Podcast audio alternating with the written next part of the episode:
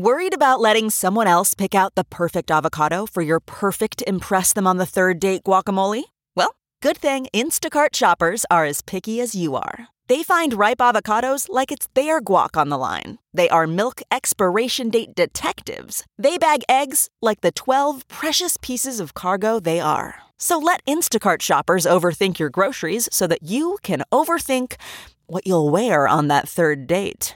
Download the Instacart app today to get free delivery on your first three orders while supplies last. Minimum $10 per order. Additional terms apply.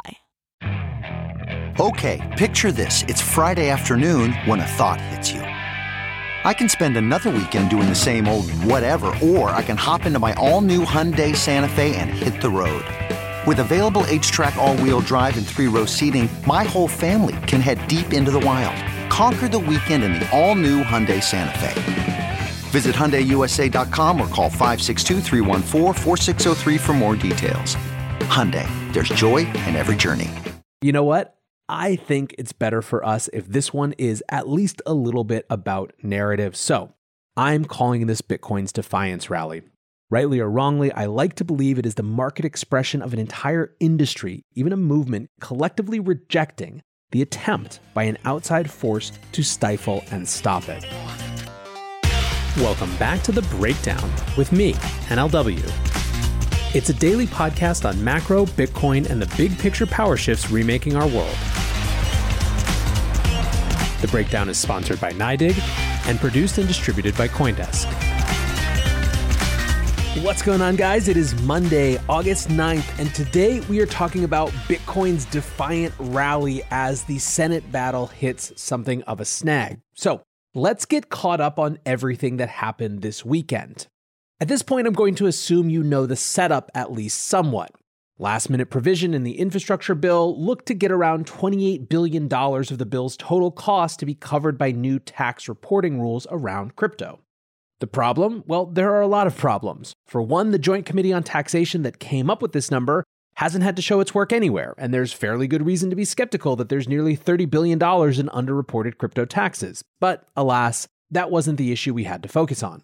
Instead, the issue at hand was that the new reporting requirements swept everyone in crypto networks, including non custodial actors like miners, validators, and software developers, into the definition of a broker.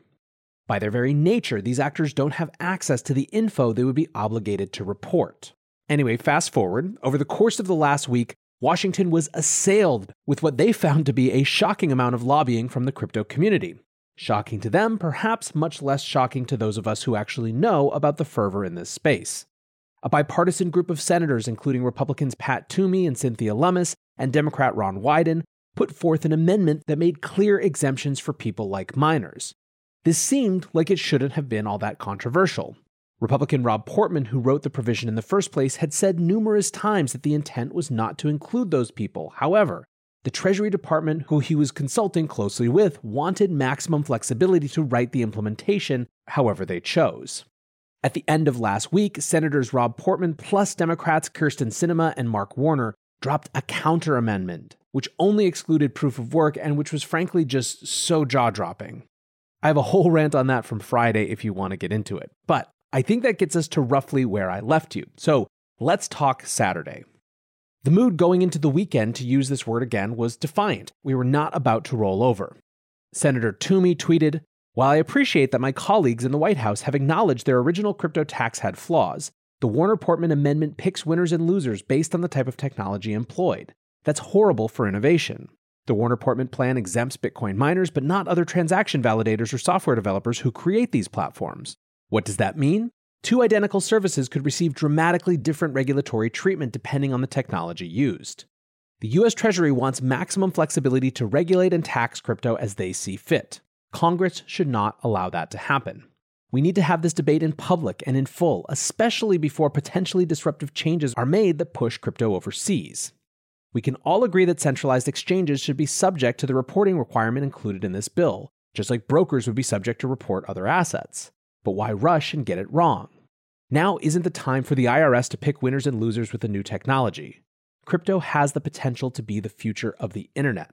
How foolish to crush it over a tax provision that possibly raises just 500 million per year in a more than 1.2 trillion dollar bill. The first principle here should be do no harm. The Warner Portman Sinema Amendment will drive developers to create software outside of the US. I urge my colleagues to oppose it and join me, Senator Wyden, and Senator Lummis in protecting American innovation. Let's just take a moment to acknowledge a senator publicly discussing this field as the future of the internet. Either way, Saturday morning kicked off, and the first notable thing was that Warner had made a change in his provision. The first exemption changed from protecting anyone validating proof of work transactions to anyone validating any transactions, regardless of the consensus mechanism. While absolutely an improvement, it still didn't protect protocol developers explicitly, and the sense was good but not good enough. Fight for the Future, which has helped facilitate tens of thousands of calls, like literally over 40,000 at last count, around this bill, wrote, quote, The Warner Amendment still sucks. It fundamentally misunderstands how decentralized tech works. It would effectively attempt to force software developers to spy on their users or get shut down. Writing code is a form of speech. Vote no on Warner and yes on Wyden, Lummis, Toomey. Indeed, for a little while that morning, it looked like we were getting more support. Steve Daines, Senator of Montana, tweeted I urge my colleagues to support the Wyden Lummis Toomey amendment to the infrastructure bill. It ensures that Congress, the IRS, and Treasury are not putting their thumb on the scale of any particular tech. The market and Congress should encourage competition, not stifle it.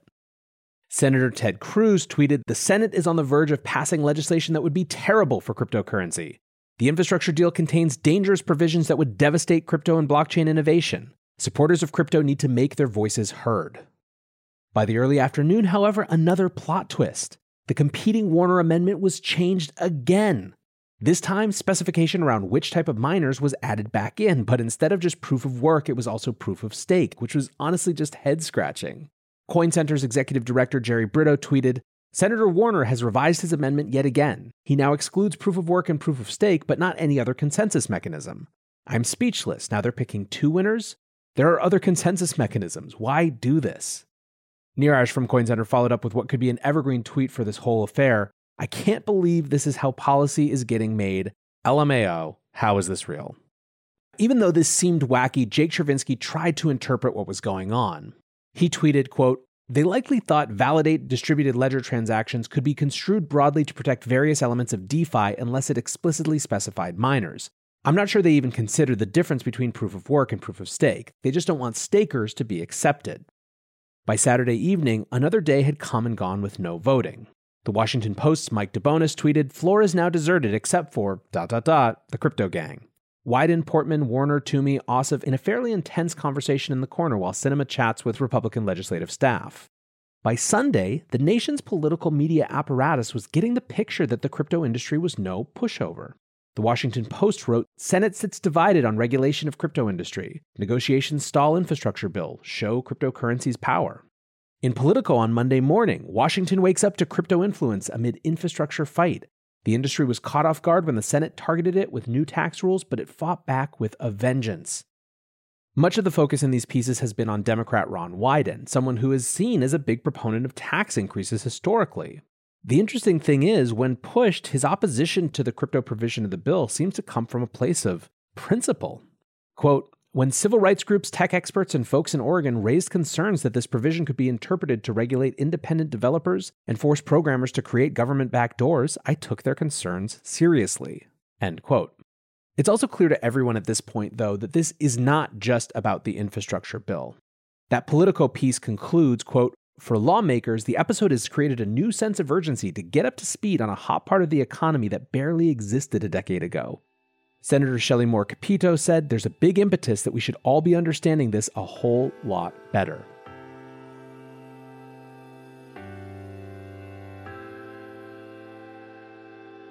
The breakdown is sponsored by NYDIG, the institutional grade platform for Bitcoin. As longtime listeners know, NYDIG is a major force in the Bitcoin space, and they're now making it possible for thousands of banks who have trusted relationships with hundreds of millions of customers to offer Bitcoin. That mainstream access is critical for all of us, and you can learn more about it at nydig.com slash NLW. That's N-Y-D-I-G dot com forward slash NLW. One narrative that seems to be sticky is that this is the future of the internet. We saw this in Toomey's tweets, and Mark Cuban is also pushing that as well, sending an email comment to the Washington Post that said, quote, Shutting off this growth engine would be the equivalent of stopping e commerce in 1995 because people were afraid of credit card fraud, or regulating the creation of websites because some people initially thought they were complicated and didn't understand what they would ever amount to. Still, by last night, the specific changes in the bill were looking to be a fight that was slipping away, not because support was dwindling, but because larger issues were taking precedence. The Washington Post Jeff Stein tweeted yesterday afternoon Worth noting that even if we get a Wyden Warner White House crypto agreement, it may not wind up in the bill because there may not be amendments allowed for complicated Senate procedural reasons.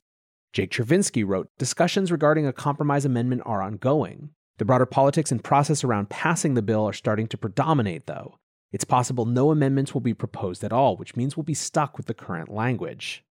Senator Portman on Sunday afternoon gave a floor speech that was explicit about who was not intended to be included in this law miners, stakers, validators, software and hardware devs, node operators. This was a sort of political consolation prize. Hey, you don't get the actual language of exemption, but I'm going to signal to the Treasury Department who interprets the law and makes the rules what we intended when we wrote it. I said it last week and I'll say it again. I find this wildly insufficient, especially given how clearly hostile Treasury is across two administrations now to the crypto industry. On Sunday night, Senator Lummis gave her account of what had transpired, saying, This has been an interesting day. Here's what is happening. First, we've been able to have productive conversations with senators on all sides of this issue, and if we could vote on amendments, I think the digital asset community would be pleased with the outcome. Right now, we need an agreement on allowing amendments, which is being held up because of conflict between senators over the 30 hour rule, which allows the Senate to consider, read, review a bill for up to 30 hours before voting on it. Some senators want to keep focusing on the infrastructure bill for 30 hours to raise awareness about its price tag. Senator Schumer wants to quickly vote in order to focus on other legislation and won't allow amendment votes unless that happens. So we're at an impasse. I understand my colleagues' positions, but real people are going to be hurt if we do not change the language in this bill. Tomorrow we'll be back in session and again work to convince our colleagues and Senator Schumer that our amendment deserves a vote. Ted Cruz had a slightly hotter take. Crypto got screwed tonight. There's a partisan disagreement on spending, so Dems objected to all further amendments. That means no vote on Wyden Lummis to lessen the damage this bill will do to crypto, and no vote on the Cruz Amendment to repeal the new crypto rules altogether. The result the Senate's going to inflict billions of dollars of damage on the growing and exciting crypto industry and drive much of it overseas. There aren't five senators who understand much of anything about crypto. What the Senate said tonight let's tax the hell out of something we know nothing about so we can pass a giant bill we haven't read and spend the American people's money on stuff we can't afford. It's reckless and harmful. Speaking of Ted Cruz, one thing that has been frustrating some folks all weekend and farther back even is that we never even had a chance to debate his proposed amendment of striking the provision entirely. Square Crypto's Miles Suter had a perfect write up of this, saying, Pretty crazy thinking that we as a cryptocurrency community couldn't, quote, credibly support the Ted Cruz amendment to strike all mention of crypto in the infrastructure bill because the CBO had already allocated that budget windfall and removing it threatened to torpedo the entire pork bill. Before we even started debating the merits and implementation, the Congressional Budget Office had already pulled some number out of thin air that this provision would supposedly bring in, locking the community into negotiating this bill within this limited, questionable framework. Because they put a dollar amount to this provision, it became impossible to argue against the very legitimacy or ontological necessity of the provision. For if it was removed, the total funding of the bill changes, and all of a sudden there's a bigger political show on hand. So striking the provision was a non starter. They surprised us with a cage, and the only option was to battle from within. With zero notice and limited time, the only option was to adapt the skeleton legislation presented and ensure it does the least amount of harm. It's so crazy that this is how legislation is made in DC. These are incredibly complex, technical, and impactful issues. They deserve thorough contemplation, debate, and public discussion in order to ensure that policy put in place optimizes future American prosperity and innovation. Even after spending so much time dialed on this the last week and weekend, I'm still not sure how this is going to turn out, nor when this decrepit system or process will ultimately produce an outcome. All I know is that it doesn't have to be this way. We can do so much better. I think Miles' line, they surprised us with a cage and the only option was to battle from within it, is pretty, pretty perfectly put. So, back to this morning from Jake Chervinsky again. To get the infrastructure bill crypto provision amended, we need one, a deal on compromise language between Wyden, Lummis, Toomey, and Warner Portman, and two, unanimous consent for the amendment from the full Senate. Senators' offices are open. Now is our last chance to be heard. As I was preparing this, Senator Ron Wyden wrote, We've been working hard to get a deal. I don't believe the cryptocurrency amendment language on offer is good enough to protect privacy and security, but it's certainly better than the underlying bill.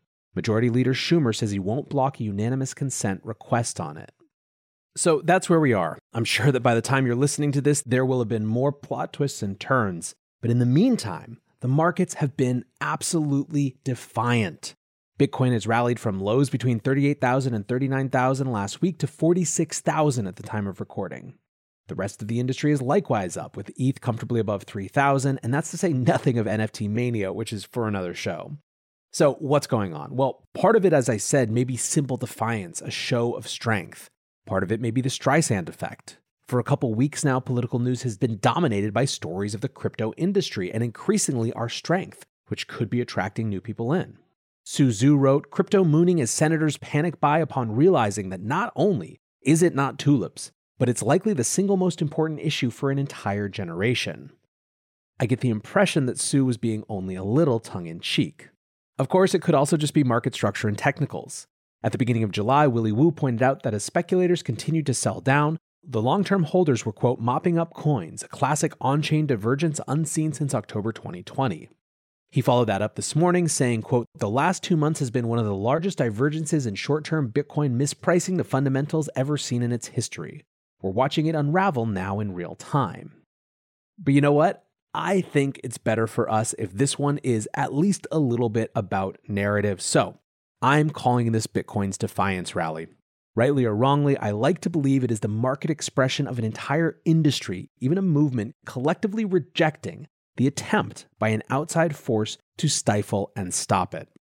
There is a lot to catch up on this week. We haven't even had the chance to talk about the latest drama on Binance or Circle trying to become a bank or the SEC's Poloniex decision. So hopefully we'll have some more time for that this week. But for now, I appreciate you listening as we watch this crazy story unfold. Until tomorrow, guys, be safe and take care of each other. Peace.